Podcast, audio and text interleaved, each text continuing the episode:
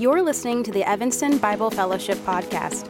EBF is a community of sojourners empowering one another to cultivate gospel transformation. To learn more about our church, visit ebfchurch.org.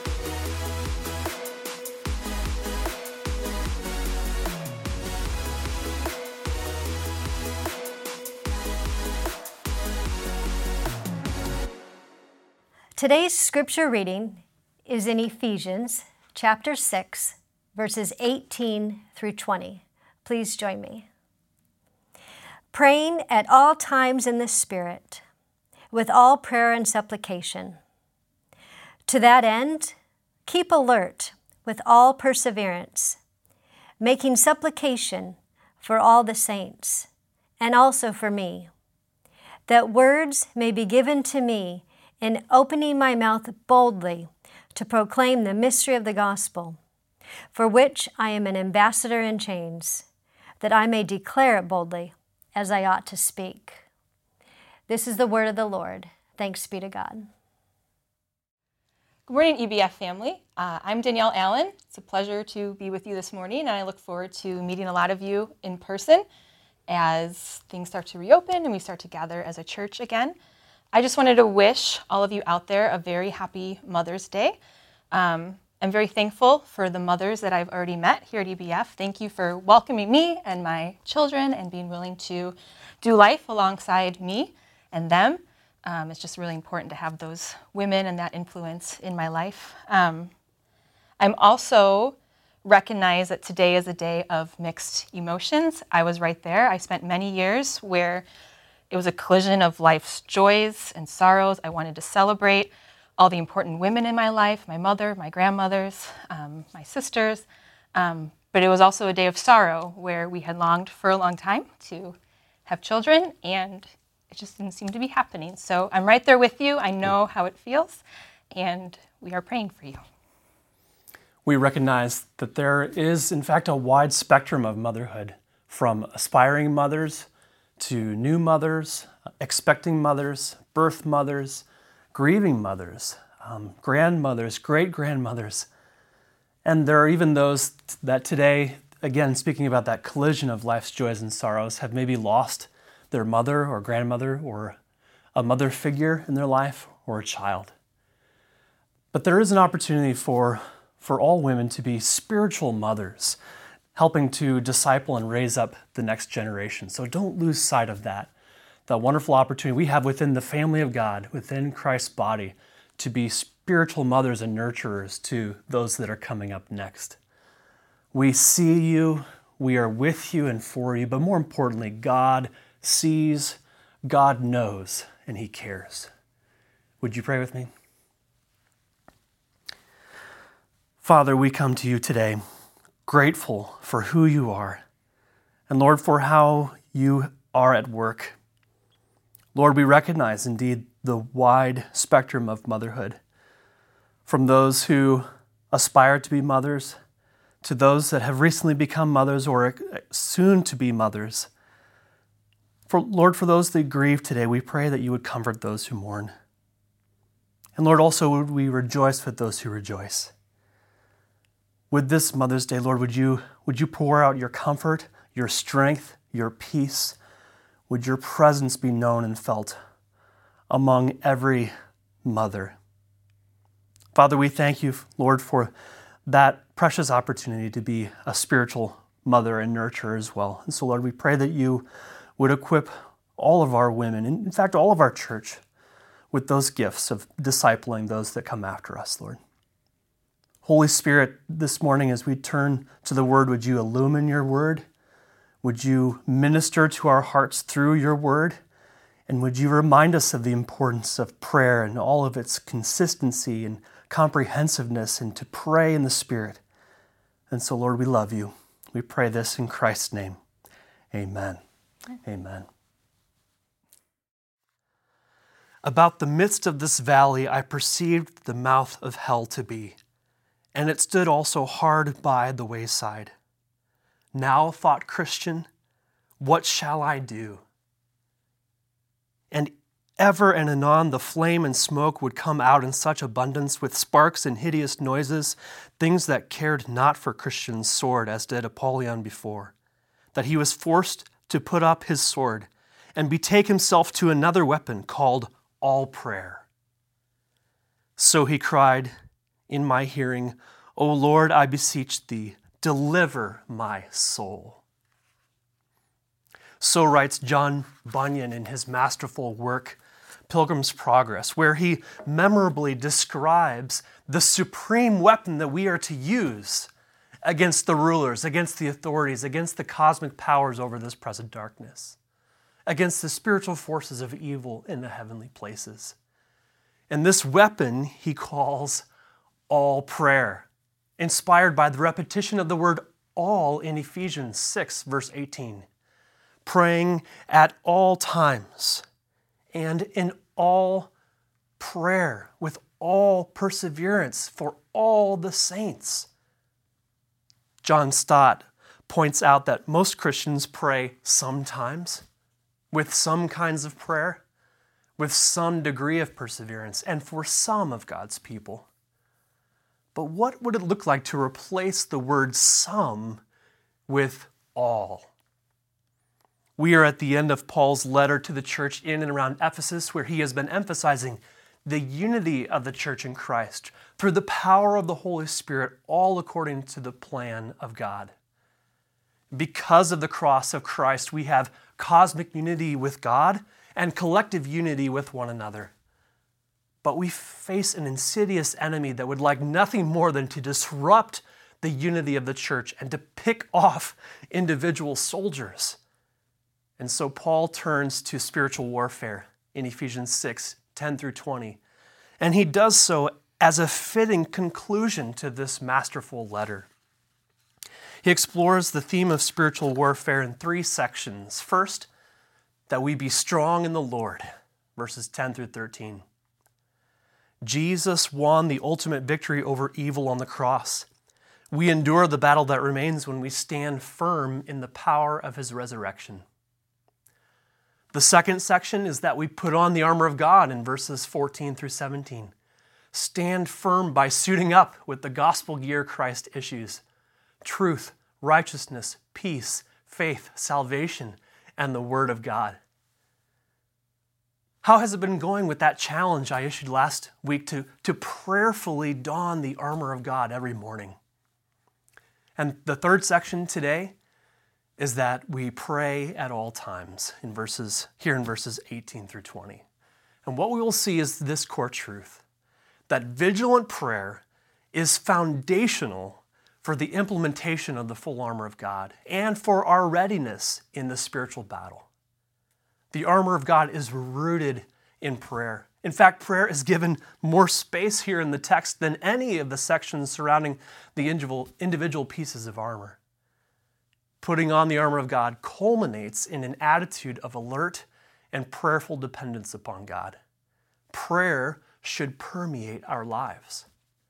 As Markus Barth puts it, nothing less is suggested than that the life and strife of the saints be one great prayer to God, that this prayer be offered in ever new forms, however good or bad the circumstances, and that this prayer not be self centered, but express the need and hope of all the saints.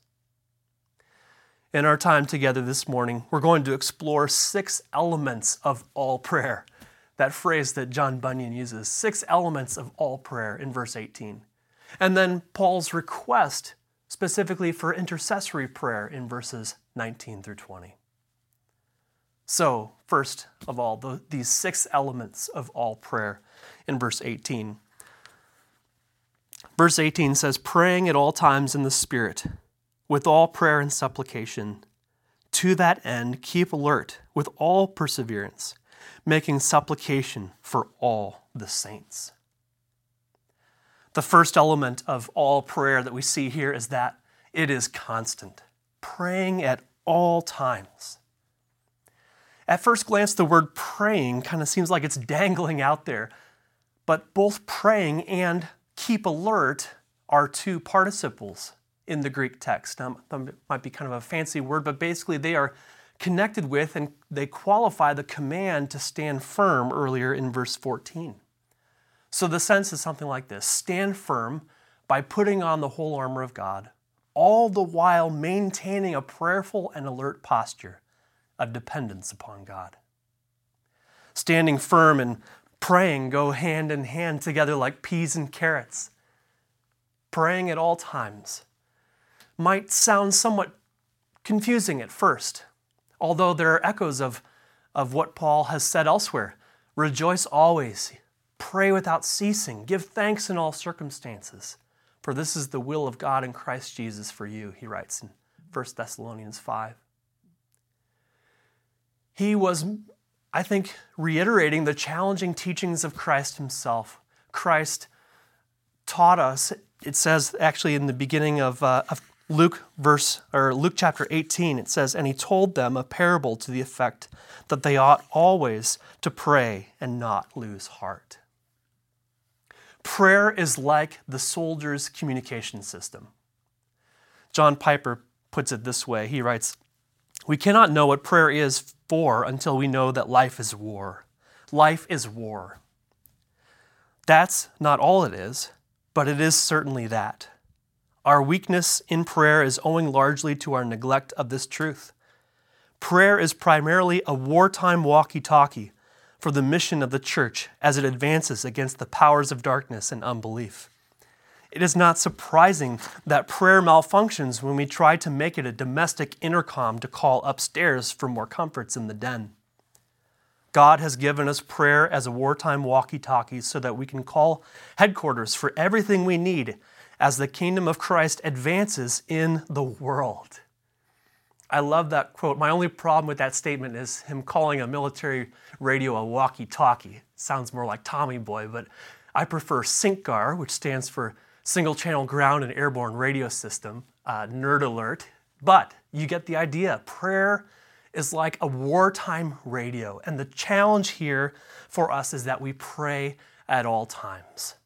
It's so easy for us to keep our struggles to ourselves or even take them to someone else rather than to God.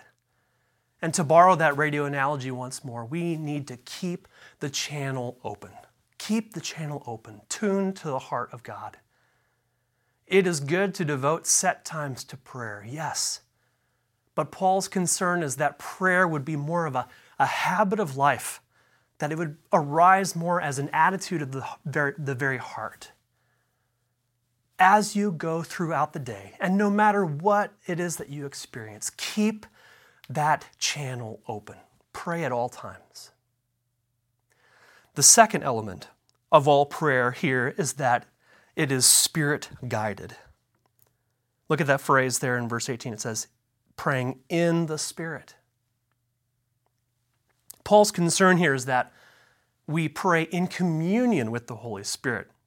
This is not a reference to praying in tongues. Instead, this is prayer in the Spirit, that is that which is Spirit inspired, Spirit energized, Spirit enabled, and Spirit directed. In the book of Ephesians, the Spirit is He who grants us the very access to God in the first place. We are built into God's dwelling place by the Spirit and filled by the Spirit. And Paul prays that the Ephesians would be strengthened with power through his Spirit in their core, in their inner being. Perhaps a similar thought to what Paul expresses here is found in Jude 20 and 21 that says, But you, beloved, building yourselves up in your most holy faith and praying in the Holy Spirit, keep yourselves in the love of God, waiting for the mercy of our Lord Jesus Christ that leads to eternal life. John Bunyan, the, again, the author of Pilgrim's Progress, provides this helpful definition for prayer and weaves into this definition that, idea, that notion of praying in the Holy Spirit. His definition, a little wordy, but I love it. Prayer is a sincere, sensible, affectionate pouring out of the heart or soul to God through Christ in the strength and assistance of the Holy Spirit. For such things as God has promised, or according to the Word of God, for the good of the church, with submission in faith to the will of God. Church, may we pray in the Spirit. Praying in the Spirit is our, it's an admission of our dependence upon God. Romans 8, 26 through 27, Paul writes, Likewise, the Spirit helps us in our weakness, for we do not know what to pray for as we ought, but the Spirit Himself intercedes for us with groanings too deep for words. And He who searches hearts knows what is the mind of the Spirit, because the Spirit intercedes for the saints according to the will of God. There are longings and aspirations of the heart that we sometimes cannot even put into words. And so we can trust knowing that the Spirit intercedes for us with that phrase, I love that phrase, with groanings too deep for words. Just as the sword in the armor of God is called the sword of the Spirit, so we are to pray in the Spirit. Scripture and prayer should be inseparably linked. They belong together as the two main weapons that God places in our hands. Pray in the Spirit. The third element, the third element of all prayer is that it is comprehensive. We see this in the phrase, with all prayer and supplication. The word for prayer here is a more general term that has to do with petition addressed to God, while supplication is maybe a more specific term that is an urgent request to meet a need. But used together, it highlights various types of prayer. Paul has a tendency to do this. He has a tendency to, to pile up terms in order to make a point. And he does so here in highlighting the importance of prayer. These various types of prayer he highlights too in Ephesians 4, verse 6 says, Do not be anxious about anything, but in everything by prayer and supplication with thanksgiving, let your requests be made known to God. The takeaway is simply this pray all kinds of prayers. Prayer should not just be wish lists or personal protection, limited to personal protection. We need a deeper understanding of the range of prayer represented in Scripture and to adopt that language in our own prayer. Scripture includes prayers of, of praise, of lament, of confession, thanksgiving, obedience, humility, intercession, and more. And so this is a this this takeaway that we pray all kinds of prayers is really saying that we need to pray Scripture more. Personally, I've been learning a great deal more lately about the language of lament, especially in the Psalms. There is value in short prayers, like the one Nehemiah gives when it says he prayed to the Lord and answered the king. Set prayers, like those written out in the Valley of Vision, which is a collection of beautiful Puritan prayers. There's value in ex- extemporaneous prayers, as well as praying during certain times of the day. And yes, praying even the Lord's Prayer as He taught us to pray. Pray all kinds of prayers. The fourth element of all prayer is that it is alert. To that end, keep alert. That phrase, to that end, here is Paul's way of communicating that the purpose of keeping alert is to pray constantly. And the term for alertness here is borrowed once more from the realm of the military. I believe we are meant to hear some of those similarities. And also the similarities with Jesus' own charge to watch and pray. Watch and pray. Not only in the face of temptation, but also in anticipation of his return in the face of temptation, Jesus says in Mark 20 or Matthew 26, 41, watch and pray that you may not enter into temptation. The spirit indeed is willing, but the flesh is weak. And as an example of the charge to, for watchfulness surrounding or alertness surrounding his return, Jesus says in Mark 13, 33, Be on guard, keep awake, for you do not know when the time will come. Church, may we pray alertly. May we not, may we not fall into spiritual complacency or, or relax or let our guard down. Rather than prayer being routine mumblings or having our minds drift, soldiers of Christ should be alert while praying. And closely tied to this is actually the fifth element as well that of, that of persistence. All prayer is persistent prayer. We see this through the phrase, with all perseverance. Jesus taught us ask and it will be given to you, seek and you will find, knock and it will be opened to you. I didn't realize until I was this many years old that ask, seek, and knock form an acronym for the word ask A S K. We find persistence, though, and prayer together again and again in Scripture.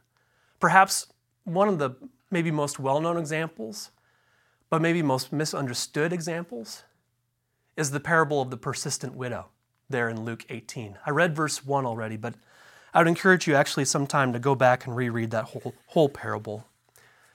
But the, the gist of it is that a widow keeps coming to a judge over and over again for justice. And he responds. He responds by granting her request, as the text says, or the way that Jesus tells the parable, because this widow keeps bothering me. And if we're not careful, we can take this as if we need to nag God to act. But the point is that this is a how much more type of a comparison. If this human judge responds to the persistence of this widow in this way, how much more does a loving God give justice to his elect who cry to him day and night? Will he delay long over them? I tell you, he will give justice to them speedily, as the rest of Luke 18 7 and 8 says. The book of Acts also includes examples of this new forming community of disciples devoting themselves to prayer. They were devoted to prayer. Romans 12, verse 12 says, Rejoice in hope, be patient in tribulation, be constant in prayer. And Colossians 4 2, actually, that whole passage, Colossians 4 2 through 4, probably is the closest parallel to what we have here in Ephesians 6. It says, Continue steadfastly in prayer, being watchful in it with thanksgiving. Church, not only should we pray alertly, but we must pray persistently. There's a wonderful story told in a book called Miraculous Movements by Jerry Trousdale, who traces the worldwide advancement of the gospel, but particularly among Muslim contexts there in North Africa in particular. And one of the stories he tells about this man who operates his own uh, cart as a taxi, and as a follower of Jesus Christ, as a disciple maker himself, he makes it a point to ask anyone that gets into his taxi how he can be praying for them. And in his battered and, and, uh, and, and worn book, he has noted each one of those prayers, and he himself has seen nearly 900 answers to those prayers. We need a, a certain stick to itiveness in our prayer. And it reminds me of those who have prayed for decades for the salvation of a loved one. May we model such prayerful alertness and persistence even as we pray. The sixth element of all prayer is that of intercessory prayer, making supplication for all the saints, as it says there at the end of verse 18. Paul's emphasis on the unity of the church throughout Ephesians, but here is furthered in the call to pray for all fellow believers. This is also a continuation of the previous warfare imagery, standing together in formation and moving together as a unit. All believers are involved in spiritual warfare, both individually and collectively, and we need one another. We need each other's intercession. And so may we pray for all the saints, all of God's holy ones. When we become a follower of Christ, we become part of a new family the family of God, and we have a responsibility in that family to pray for one another, all the saints, not just the ones that we like, not just the ones that we resonate with, all the saints. The battle should be fought together. And not only, we must not just be concerned about looking out for ourselves. No, we need to be concerned for the entire church and for the victory of everyone as we struggle in the fight together. When you commit to pray for someone, do it. I fear that the, the phrase, I'll pray for you, is our modern day equivalent of the phrase, go be warm and well fed. Do you have a plan? Do you have a way of keeping track of who you are praying for and even what you're praying about? One way of doing that, it's not the be all end all, but one way of doing that is to use note cards, to write a person's name at the top of the card and to write those prayer requests on it, the things that you commit to praying for them. And also to note the ways that you see God follow through, the ways that you see God answer those specific requests. May we commit to praying for all the saints. And this should connect us with also what is happening all over the world with our sisters and brothers, many of whom are facing deep persecution. One tool that we can use that is available to us to pray for the persecuted church is by the voice of the martyrs. And there's a particular resource that they have that's called their Global Prayer Guide. I encourage you to, to look that up. Maybe even as a family to, to use, weave that into your time of prayer together as a family. May we pray for all the saints. Well, in verses 19 through 20, what Paul does is he follows up with this admonition to pray for all the saints with a prayer request of his own. Paul's request for intercessory prayer there. Look at verses 19 through 20. And also for me, that words may be given to me in opening my mouth boldly to proclaim the mystery of the gospel, for which I am an ambassador in chains, that I may declare it boldly as I ought to speak. Paul, I think, here pushes back on the notion that he is someone that doesn't need prayer or that he doesn't experience fear by himself by requesting that his fellow believers pray for him. And here in these two verses, there are three kind of interrelated prayer requests that he weaves together. The first is that God would give him the right words when he speaks. To, this is to know what to say and also how to say it when the right time comes. That parallel passage that I mentioned there in uh, Colossians 4, verses 3 to 4, shed more light on this. It says, At the same time, pray also for us, that God may open to us a door for the word to declare the mystery of Christ, on account of which I am in prison that I may make it clear which is how I ought to speak. I don't know about you, but I find myself convicted by the types of things Paul asks prayer for. When I put them up against maybe some of the things that I routinely ask prayer for, it is a, certainly a challenging and convicting thing. The second request, though, is that he gives is that God would give him boldness to proclaim the mystery of the gospel that this is that he would have the courage to share the gospel, that he would effectively, in, in essence, that he would effectively wield the sword of the Spirit, the gospel, and that God would shape the message when he speaks, especially before the tribunal.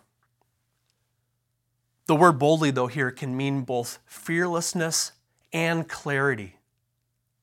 So when he uses that word boldly, I think it carries both of those both of those dynamics. Remember back, though, to this phrase, the mystery of the gospel in Ephesians. God has made known to all believers the mystery of his plan to sum up all things in Christ. Paul's grasp of the mystery is purely by the grace of God. And then this, this mystery centers on God's plan to reconcile Jews and Gentiles, even in the many variations of those two categories, Jews and Gentiles, into one multi ethnic body of Christ. In his prayer request that Paul gives here, it includes a reminder, though, of his current status when he writes, For which I am an ambassador in chains. Paul was most likely awaiting um, his appearance before the Roman tribunal. He was most likely in prison awaiting that event. And he hoped to bear witness to Caesar himself the very gospel of Jesus Christ. But we might read or glance right over this phrase without seeing the irony in it. This phrase, an ambassador in chains. Ambassadors were to be received with respect, they were to be honored in the court, even if they came from a hostile nation or a hostile kingdom. Here, Paul is an ambassador of the King of Kings. He represents an unshakable kingdom, but is instead chained in Rome for promoting the gospel of peace. He does not ask that they pray for his release. No, he sees his chains as an opportunity to declare Christ among the highest echelons of Rome. He was more concerned that his mouth would be opened than that his wrists would be free. And his desire was that the gospel would be, would be shared and spread freely rather than he be set free. That third request, which is actually more of a reiteration of sorts, is that he would declare it boldly as he ought. Here is the second use of that word boldly in the short text that means both both fearlessness as well as clarity. Paul's mission that he expresses in Ephesians 3, verses 8 through 9, is this it's, He says, To me, though I am the very least of all the saints, this grace was given to preach to the Gentiles the unsearchable riches of Christ, and to bring to light for everyone what is the plan of the mystery hidden for ages in God, who created all things. He knew to the core of his being what his mission was. And that is why he was in prison in the first place. What was the result, though, of Paul's requests? Most scholars pin that on 2 Timothy 4, verse 17. It says this But the Lord stood by me, Paul's words, but the Lord stood by me and strengthened me so that through me the message might be fully proclaimed and all the Gentiles might hear it. So I was rescued from the lion's mouth. Maybe yet again another reason to make sure that we write down the answers to our, prayer, our prayers, looking back on God's faithfulness along the way. A couple takeaways for us to consider here though, in Paul's request for intercessory prayer. First is that we pray for our leaders. Paul wisely knew that he needed strength through prayer to stand firm. He did not have a, a go it alone kind of mentality, nor did he project an air of having it all together. He showed humility in inviting people into his own struggles, inviting people into his own fears. Leaders should be willing to ask for prayer, should be willing to entrust these longings to others as well. And I would be remiss if I did not do so myself. Thank you so much for those prayers that you have prayed for me and for my family, for the ministry along the way. But a couple ways you can continue to pray for us. First is for the ongoing nourishment and strengthening of my own soul that I would sit at Jesus' feet and hear his ways. Second, for the, for the leading and for the discipling of my own family. I realize how impressionable my children are and long so much for that day when they will be adopted into God's family. And fourth, for wisdom and vision in continuing to shepherd the flock, to lead this church as God would have me. So, church, I think also one thing that we can do is ask other leaders in our church how we can be praying for them. That goes a long way. And it's a reminder to us of all those, like Aaron and Hur holding up the arms of Moses, of what it means to come alongside one another and help bear one another's burdens. Not only should we pray for our leaders, but let us pray for the bold progress of the gospel. Pray for the breaking down of barriers the spread of the gospel in all places, in our hearts, in our church, in our community, among Northwestern students and beyond. Pray for bold proclamation of the gospel, that this proclamation would be both fearless and clear. And pray that we would represent Christ well, even as his ambassadors, even if that means suffering for it, as we are called to live lives that are worthy of our calling. O church, arise and put your armor on. Hear the call of Christ our captain. For now the weak can say that they are strong in the strength that God has given. With shield of faith and belt of truth we'll stand against the devil's lies. An army bold whose battle cry is love reaching out to those in darkness. Our call to war, to love the captive soul, but to rage against the captor.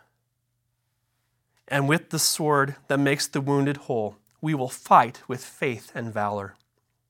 When faced with trials on every side, we know the outcome is secure, and Christ will have the prize for which he died an inheritance of the nations. Come see the cross where love and mercy meet as the Son of God is stricken. Then see his foes lie crushed beneath his feet, for the conqueror has risen. And as the stone is rolled away and Christ emerges from the grave, this victory march continues till the day every eye and heart shall see him. So, Spirit, come. Put strength in every stride. May this be our prayer. So, Spirit, come. Put strength in every stride. Give grace for every hurdle, that we may run with faith to win the prize of a servant good and faithful. As saints of old still line the way, retelling triumphs of his grace, we hear their calls and hunger for the day when with Christ we stand in glory. Amen, church. Amen. Hey, in the next few moments together, what I would love for us to do is to respond in worship and to respond in an extended time of prayer together. So, wherever you are and whoever you're with, what we're going to do is put some of these prayer prompts inspired by this very passage up on the screen and to use the next few moments in prayer together, kind of stretching some of those prayer muscles as we engage in constant prayer, in spirit guided prayer, in alert and persistent and intercessory prayer for one another. Let's do that together. Thanks for listening to this week's message. To hear more messages from EBF, subscribe to our podcast and to find out how to get connected with our church, visit ebfchurch.org.